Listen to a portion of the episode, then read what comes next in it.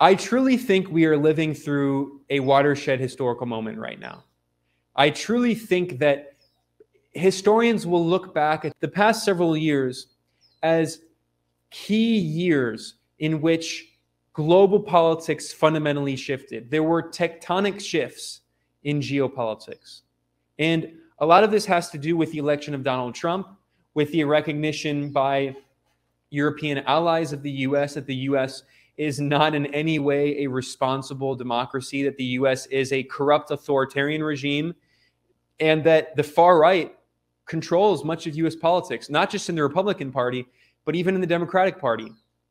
And so Europe began having a slightly more independent policy, although they still are really many of those the countries in Europe, especially Britain and the Eastern European client regimes of NATO, are still very much following whatever the US tells them to do.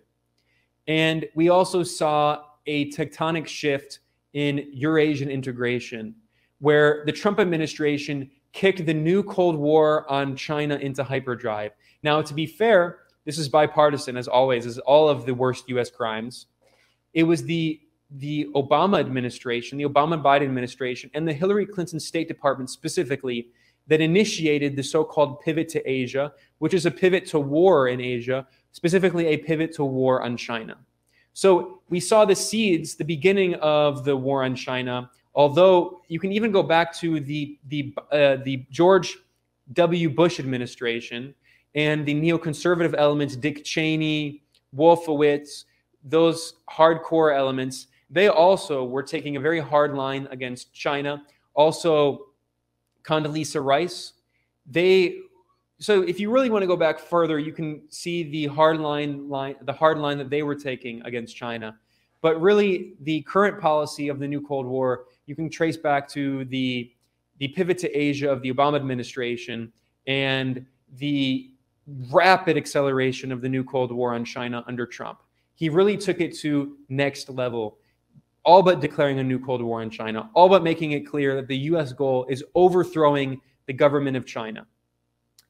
And what that did is it made China, which for many years, really from the 1980s up until the past decade and the rise of Xi Jinping as president, China had been lying low and biding time, as Chinese leaders had said. And its foreign policy was not very good many times China, especially in the 80s and 90s, would ally with US imperialism. And then toward the end of the 90s, as Russia began slightly becoming more independent and, and the US puppet Boris Yeltsin was eventually pushed out of power, and you had the rise of a more independent nationalist government in Russia, China slowly began having a more independent foreign policy. And at the United Nations, we slowly began seeing a new voice emerging of China and Russia at the UN Security Council being slightly antagonistic, slightly pushing back against the warmongering Western imperialist powers. And especially since the rise of Xi Jinping, China's foreign policy has become much better, much more consistently anti imperialist, much more supportive of the global south, much more supportive of integration of the, the global south against Western imperialism. And as the US has continued to encircle Russia, to surround Russia with NATO client regimes, has tried to back color revolutions in, in Belarus unsuccessfully, as the US, after the US backed a coup in Ukraine in 2014, as the US tried to orchestrate color revolutions inside Russia itself, this pushed Moscow further and further away from West, the West, and into an alliance with China. And when Vladimir Putin came into power, ironically, he came in as a pro Western voice who was trying to continue the integration that Boris Yeltsin, the alcoholic US puppet, had initiated. But Putin, as a nationalist, recognized that even though he is definitely an anti communist, he recognized that the US and Brussels simply would not allow an independent Russia with an independent foreign policy. And it pushed him further and further into this nationalist foreign policy that actually, interestingly, in a, in a historical uh, kind of very unique um, kind of like a historical surprise. It pushed Russia under Putin into adopting a foreign policy that is quite similar to the foreign policy of the Soviet Union. Now, Russia is still a capitalist power, of course, but because the US, EU, NATO imperialist bloc prevented Russia from having its own independent foreign policy, it actually encouraged Moscow, Moscow to form alliances with countries that were targeted by US imperialism, like Venezuela, like Cuba, like Nicaragua, like Iran, and like China. And I truly think that the China Russia alliance that we've seen coalescing in the past several years is probably the most important geopolitical development of the 21st century. More important than 9 11, more important than the invasion of Iraq, more important than the fake so called war on terror. And this February, we have seen a further consolidation of this alliance, the Eurasian alliance between China and Russia, that is truly going to transform global politics. I wrote about this in a pretty lengthy article at multipolarista.com. The article is titled China and Russia Declare New Era of Multipolarity in Historic Meeting Challenging U.S. Interventionism. So I'm going to talk about this meeting here between Chinese President Xi Jinping and Russian President Vladimir Putin in Beijing. Now, this was on February 4th. And I write in the article that, that this very well, very well may be remembered in history textbooks as an important date in the shift of global politics, not only because it was the inauguration of the Olympic Games, that's secondary, but rather because there was a historic meeting between China and Russia. It was the first face to face meeting of President Xi and President Putin since the beginning of the COVID 19 pandemic. Now, Xi and Putin have regular meetings, they have regular digital uh, meetings, virtual meetings, several times a year. They also have regular phone calls that are off the record, in addition to the, the numerous virtual meetings they have on the record. So they've become very close allies. And in this meeting, this per, in, in-person meeting, they further integrated their political and economic systems. And they announced a very important deal, a 30-year deal, in which Russia is going to supply gas to China via a new pipeline that it's building, which is called the Power of Siberia 2. And what's important about this is that both sides of this deal are state owned companies. And the Power of Siberia 2 pipeline that is being built is going to be overseen by state owned companies from both the Russian and the Chinese side. So this is not just some neoliberal capitalist trade agreement, it's more complex than that. We're talking about we're talking about national interests of countries. It's two, the, China, which has a socialist government, and Russia, which has a capitalist government but with a nationalist orientation they recognize that there are certain things that are too important to to the sovereignty of their countries. There are certain national interests that are too important to leave to the free market, and they have to be overseen by state companies. So this is a, major difference between these systems and the Western neoliberal, specifically the US neoliberal system, in which everything is privatized and run by for-profit companies. Again, I'm not saying I'm not saying Russia is socialist Russia has a capitalist government, but it's not exactly the same as the US neoliberal regime. I mean, again, there's a lot to criticize about Russia's economy, and there's certainly a lot that can be improved. But we see that Russia recognizes that there are certain parts of its economy that need to be managed by the state and can't be left to private corporations. And of course, China has a socialist economy run by the, the Communist Party of China. And as a sign of their mutual efforts by both China and Russia to, to challenge the dictatorship of the US dollar as part of their goal to de dollarize. They're going to settle the sales of Russian gas in euros. And that's what they're doing now, although in the future, they're trying to move toward doing trade in each other's currencies in the Chinese yuan, the ren, renminbi, and in the Russian ruble. Now, this meeting was important and that deal is important. But I think in some ways, even more important, is a very lengthy joint statement that China and Russia, the, the, the, governments released after the meeting, which in many ways you could say is kind of a manifesto. It is 5,000 words in length. And this statement declares a so called new era.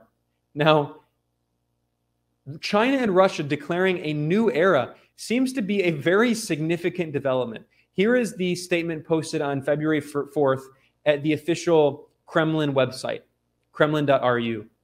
Joint statement of the Russian Federation and the People's Republic of China on the international relations entering a new era in the global sustainable development. So, what is this new era that they're talking about? And why do I say that in some ways this 5,000 word statement can be seen as a kind of manifesto? Well, they are outlining the ideological lines of the new Cold War. As I said, Washington is waging a new Cold War on China and Russia. The governments in Beijing and Moscow are not dumb, the exact opposite. They have a lot of very smart diplomats. They are very closely following every single move the United States and Brussels make to try to isolate China and Russia, to wage the new Cold War. And they're not just sitting on their hands, they're responding. And this statement, it cautions against the new Cold War. It makes it clear that China and Russia don't want a new Cold War, but they also say that if the US and NATO and the EU are so insistent on continuing to wage this new Cold War, China and Russia are going to defend themselves.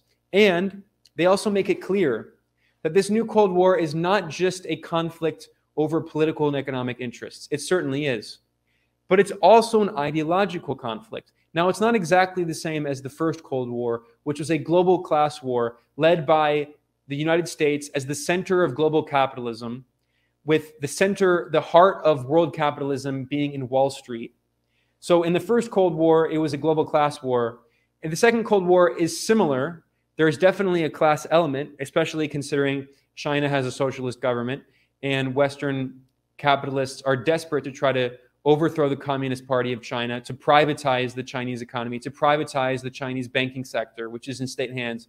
We've seen this very clearly with statements recently by billionaire oligarchs like the CIA asset, longtime CIA ally George Soros. You're not allowed to ever say his name, but George Soros has been waging a crusade against Xi Jinping and the Communist Party of China. And not just him, Peter Thiel, the billionaire who funds a lot of conservative and including so-called alternative media that's not really alternative media because it's funded by a right-wing cold warrior billionaire peter thiel and other billionaires and the us government they're all waging a new cold war against china because it has a socialist government and they want to privatize it they also want to plunder and privatize the natural resources of russia and although russia again has a capitalist economy and a capitalist government that certainly can be criticized in a lot of ways. It also does have state control over key parts of the economy, especially the hydrocarbons, the oil and the gas.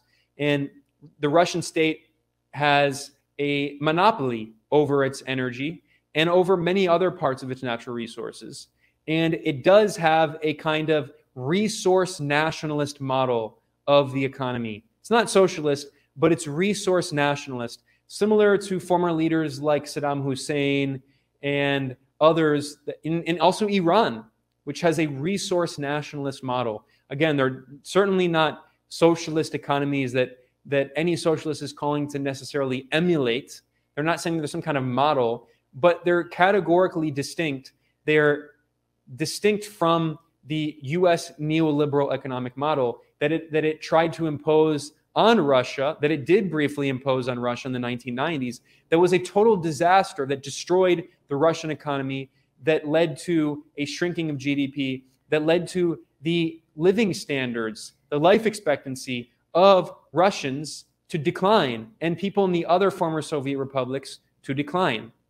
So, not only is this a political and economic conflict, this new Cold War, it is also an ideological conflict. And of course, those things re- materially reinforce each other.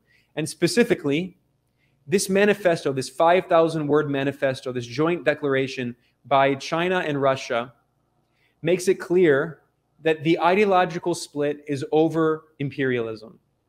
On one side is the United States and its NATO allies, which are defending a status quo based on unilateralism and interventionism.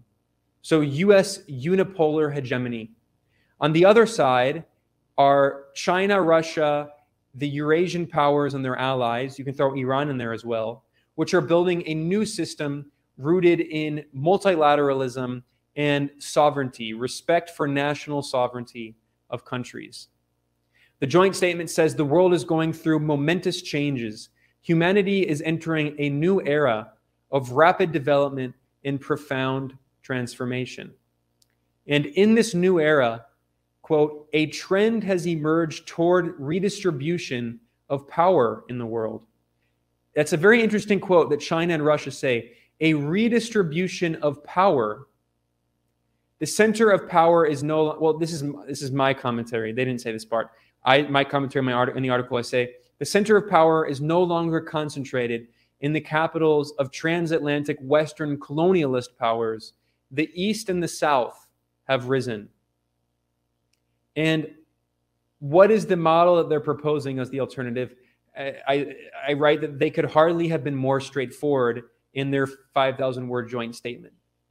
China and Russia, quote, condemn the practice of interference in the internal affairs of other states for geopolitical purposes. And instead, they call to, quote, establish a just multipolar system of international relations. And in this, this declaration, this joint statement, they use the word multipolar four times and the word multilateral 11 times. So that is the ideological split in this new Cold War. So I'm not going to go through this entire article because it's long. I'm certainly not going to go through the entire 5,000 word statement, but I'm going to summarize a few other main points because I think it helps us understand that this new Cold War that the US and NATO are waging on China and Russia yes, it is political and economic in terms of the different political and economic interests of the US, which wants to control Russia's, prevent Russia from exporting gas to Europe to make Europe dependent on US gas exports and oil. It wants to get access to, to the Chinese markets that Russia has access to. It wants to get access to the Russian markets. It wants to privatize Russia state, state companies like Gazprom. It wants to privatize the Chinese banking sector. All of those things that, that, that US capitalists on Wall Street are desperate to do. That is, of course, the main the main material forces driving the new Cold War. But there also is an ideological underpinning. There are ideological battles happening here that we need to understand because ideology materially, ideology dialectically reinforces materialism and vice versa. That's how materialism, dialectical materialism operates. Ideolo- ideology is shaped by material forces, and ideology also shapes those the actions of those material forces. So it's a dialectical relationship. So we need to understand the ideology that the Eurasian powers are promoting as an alternative to US unipolar hegemony, as an alternative to the so called New World Order that US President and former CIA Director George H.W. Bush declared after the overthrow of the Soviet Union in the Eastern Bloc, in which he said that the US is now the, the unipolar hegemon, the emperor of the world, and as figures in the Bush administration later, the later Bush administration called for full spectrum dominance. That is, in the 1990s, the US had total unipolar hegemony and it's desperate to try to maintain that, to return to that era. But China and Russia are saying that that era is dead. We are now in a new era, they say, and that is a new era of multipolarity. And that doesn't mean that US imperialism is dead, certainly not. But it means that there are other poles of power in the world. And not all of those po- poles of power are socialist in the case of Russia, but in the case of China, it is a socialist pole. And it opens new space for revolutionary movements, for leftist movements, for progressive movements, for anti imperialist movements. It opens space, space, space for them to breathe. Whereas under the unipolar dictatorship of US imperialism, of US capital, of Wall Street, and, and Silicon Valley, there was not that space, which is how the US was able to orchestrate all of these coups and regime change operations and color revolutions throughout the 1990s and the 2000s. China and Russia have declared that we're in a new era after the failure of the Western backed color revolution in Kazakhstan, the regime change in Kazakhstan. They declared that that was the end of the era of color revolutions. And now they're declaring a new era of multipolarity. So we need to understand their ideology to understand this new Cold War. So let me continue summarizing some of the main points in this article that I wrote. The, this historic Chinese and Russian statement, one of the things that marked it was its appeal for de escalation. It repeatedly insisted that NATO should stop expanding, and it called on NATO to, quote, abandon its ideologized Cold War approaches, to respect the sovereignty, security, and interests of other countries. Now, the use of the word Cold War is important. In this 5,000 word joint statement, China and Russia, they warn three times of the quote, Cold War mentality of the US, NATO, EU imperialist bloc. So the fact that they use this term Cold War three times is a clear, an obvious acknowledgement that they recognize that, the US is waging a new Cold War, a second Cold War. But they're saying that, look, we don't want the new Cold War. We, we're even willing to acknowledge that the US will be part of this multipolar system. And this is one of the weaknesses of a multipolar system. Like I said, it doesn't mean the end of US imperialism. But what they're telling US imperialism that you can no longer dominate the entire planet and you must respect the sovereignty of other countries. And that is something that the, US constantly violates on a daily basis for fun. It overthrows it or tries to overthrow any independent government. So I talk here about how CIA Director turned Secretary of State Mike Pompeo made a, made this very clear in a speech that he gave, a very bellicose speech in 2020 at the Richard Nixon Library, in which he declared, quote, "We the freedom-loving nations of the world must induce China to change." And he said, quote, "Securing our freedoms from the Chinese Communist Party is the mission of our time." So he made it very clear in this speech, this neoconservative warmonger, Mike Pompeo, that the goal of the US in the new Cold War is, is quite clearly to overthrow the government of China. Now, he, he specifically said that the US needs to defeat the Communist Party of China, to overthrow the Communist Party of China, but that is the government of China. So he's is, is quite clearly saying that the goal of Washington in the newest in the new Cold War is to overthrow the government of China and install a pro-Western regime. And the fact that he did this at the Richard Nixon Library and Museum is very important because in his speech he says that Richard Nixon made a mistake. He says that the, the Henry Kissinger visit to, to, China, to China in 1971 and then the, the Nixon visit to China in 1972, the alliance that the US made with China against the Soviet Union was a mistake, he says, because the US assumed that, that China would simply allow capitalism to be restored and, and allow the West, the US led imperialist bloc, to subordinate China's interests to US imperialism, to turn China into a junior partner of imperialism like the European Union and like Canada. And China refused to do that. And also Russia refused to do that, by the way. And Russia's model is not a socialist model, but it, it in a resource nationalist way, it has refused to subordinate its interests to the United States in a similar way. And this has led to this growing alliance between China and Russia. And let me go back to this article that I wrote at multipolarista.com on this important manifesto, if you will, this joint statement by China and Russia. I mentioned that in 2021, NATO's de facto think tank, the Atlantic Council, published something that it calls the longer telegram. Now, the longer telegram is a reference directly to the long telegram. Now, you might remember this in your history classes in school if it was mentioned. I have up on the screen the Atlantic Council's longer telegram toward a new American China strategy. Now, what is the long telegram? The long telegram was sent by the Cold Warrior George Kennan, who was a U.S. diplomat who helped to create U.S. containment policy toward the Soviet Union. George Kennan wrote this telegram, originally coining the term containment, warning that the Soviet Union would not just become a compliant US puppet and that it had to be contained, that its government eventually needed to be had needed regime change. So the longer telegram is basically stating the same thing for China.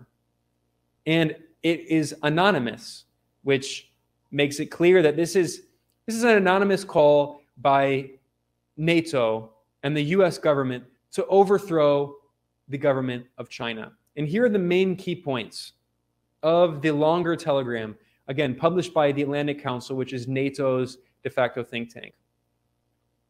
They say that China, the rise of China, is the quote, single most important challenge facing the United States and the so called democratic world. We all know what that means. It means the white Western imperialist countries.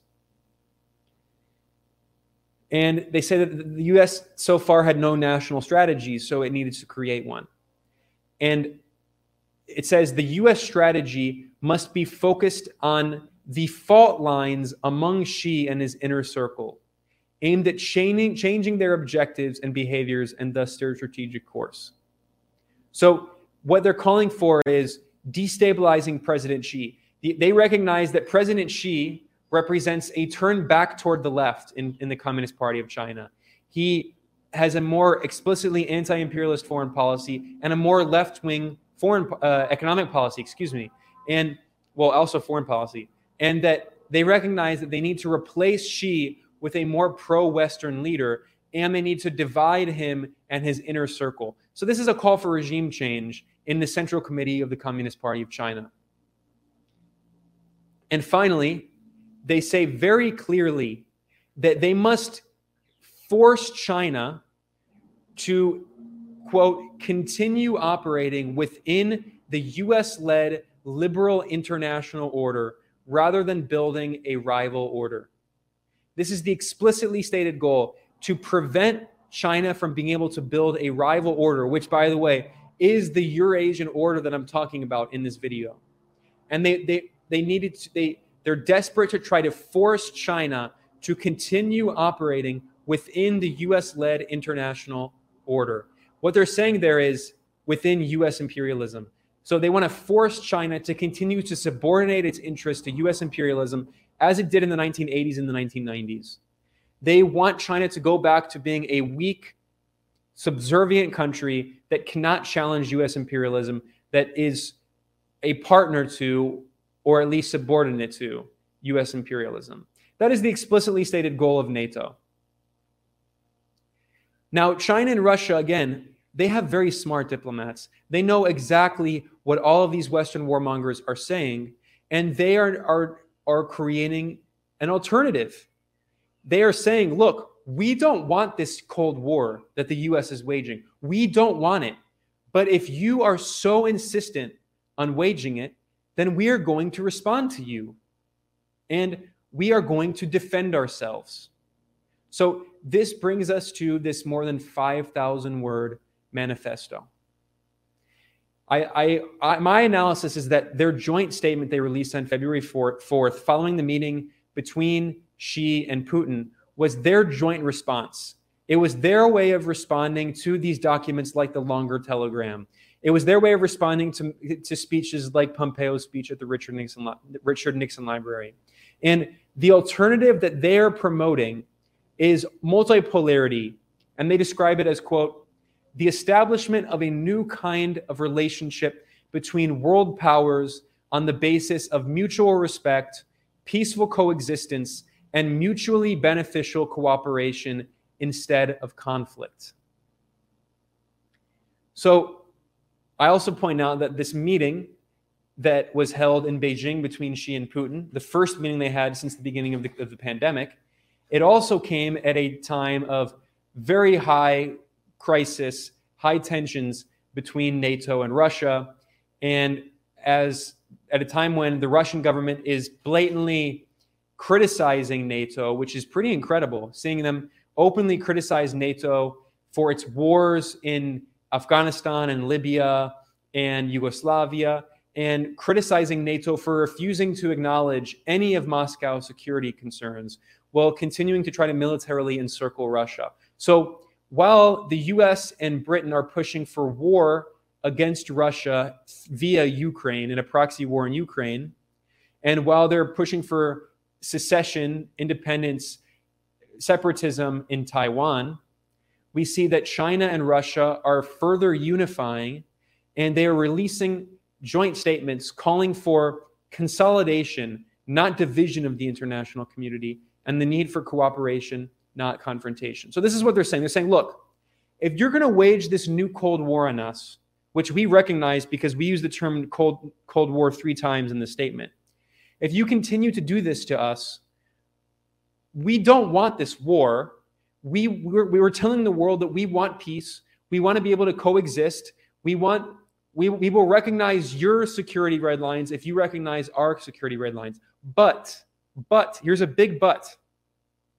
If you refuse to recognize our security red lines, if you refuse to engage in diplomacy with, uh, with us and, and acknowledge that we also have political and economic and security interests, then we can and will defend ourselves. And here is a crucial line in the joint statement they released.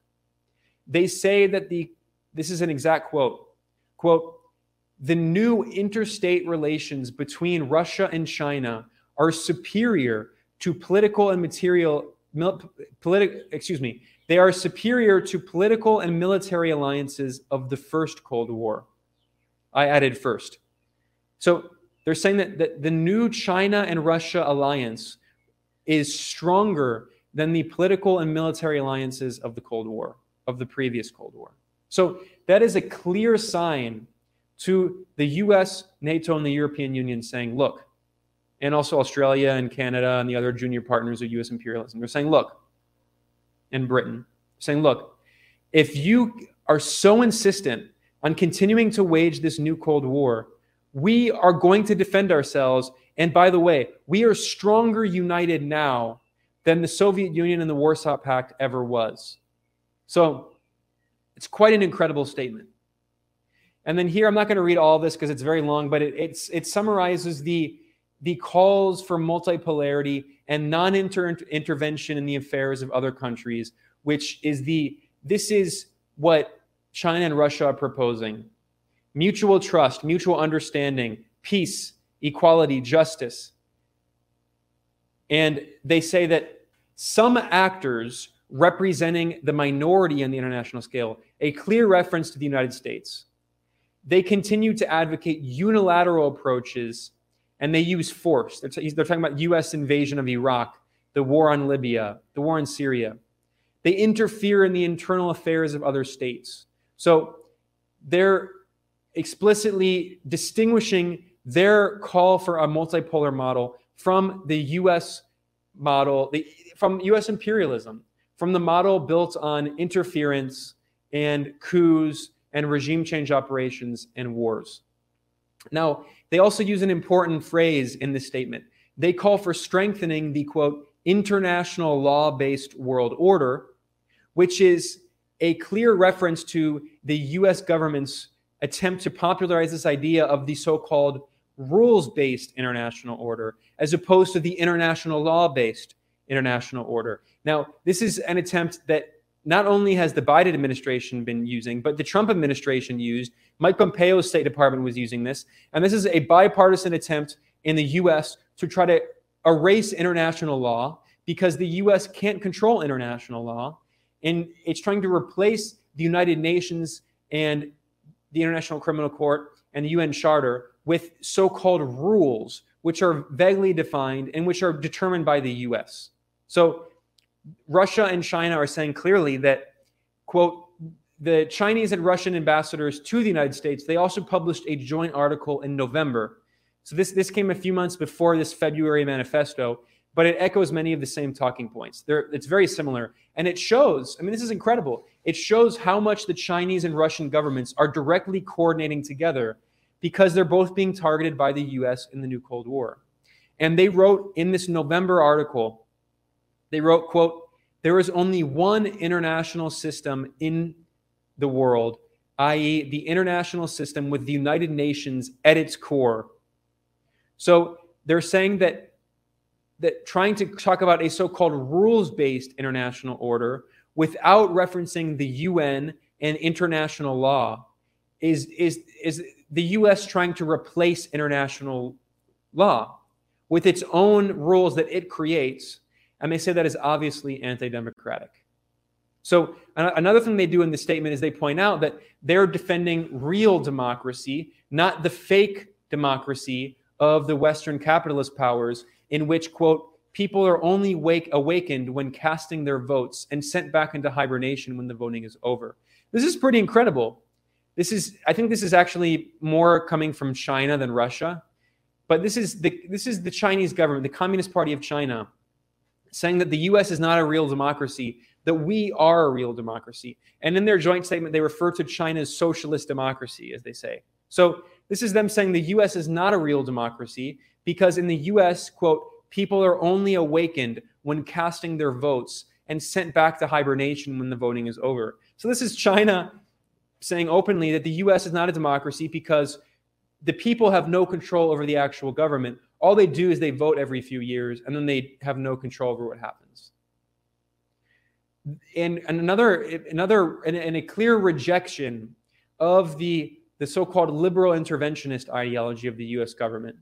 China and Russia they defend a, a broader understanding of what democracy and human rights mean.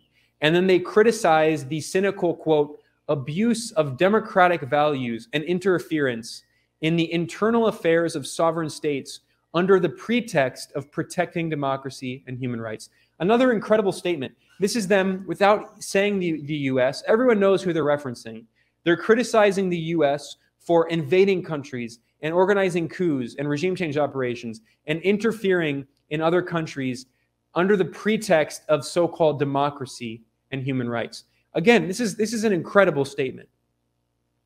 Now, what we know what what ideologically China and Russia are calling for: multipolarity, sovereignty, non-intervention, mutual cooperation, win-win cooperation, as the Chinese say.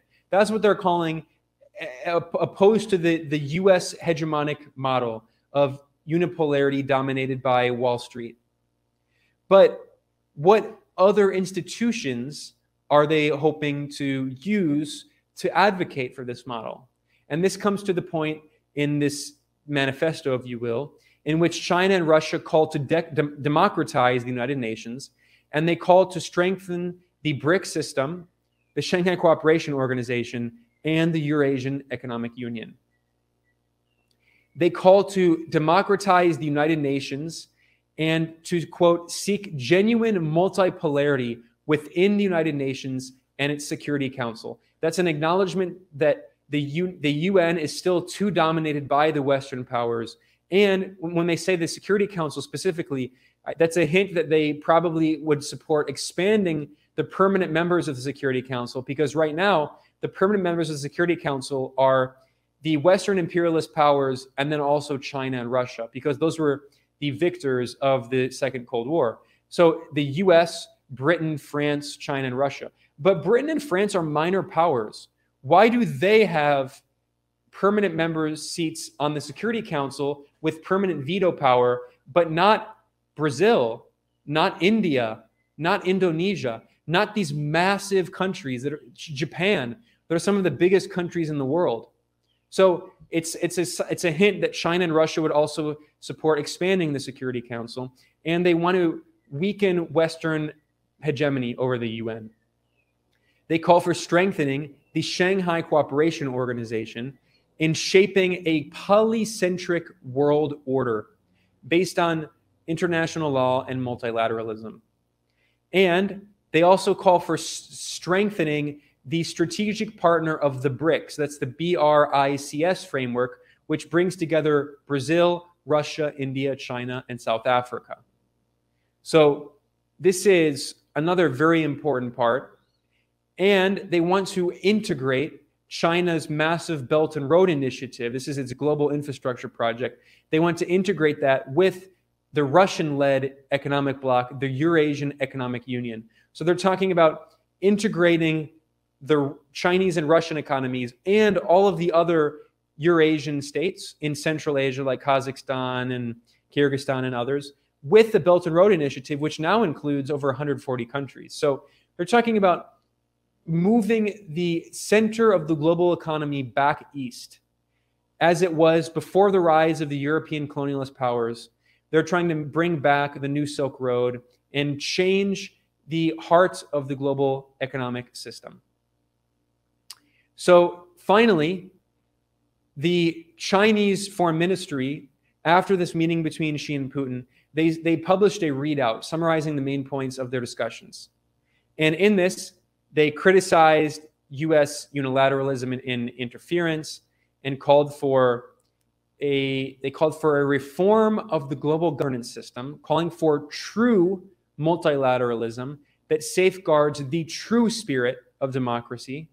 So that's another another hint that the US government exploits terms like multilateralism and democracy, but superficially and cynically and doesn't actually mean it. They call for true multilateralism and true democracy, and they call for a system of, quote, international fairness and justice. And they repeated that phrase three times in the, the China's foreign, Chinese foreign policy state, uh, foreign ministry statement, calling for upholding sovereignty. So, and calling for effectively countering external interference. So, this is yet another statement just summarizing these points. These are the ideological splits of the new Cold War. Now, like I said, there are materialist reasons, there are political and economic reasons, geoeconomic reasons, geostrategic reasons driving the new Cold War. But we have to listen to, study, analyze what China and Russia are saying.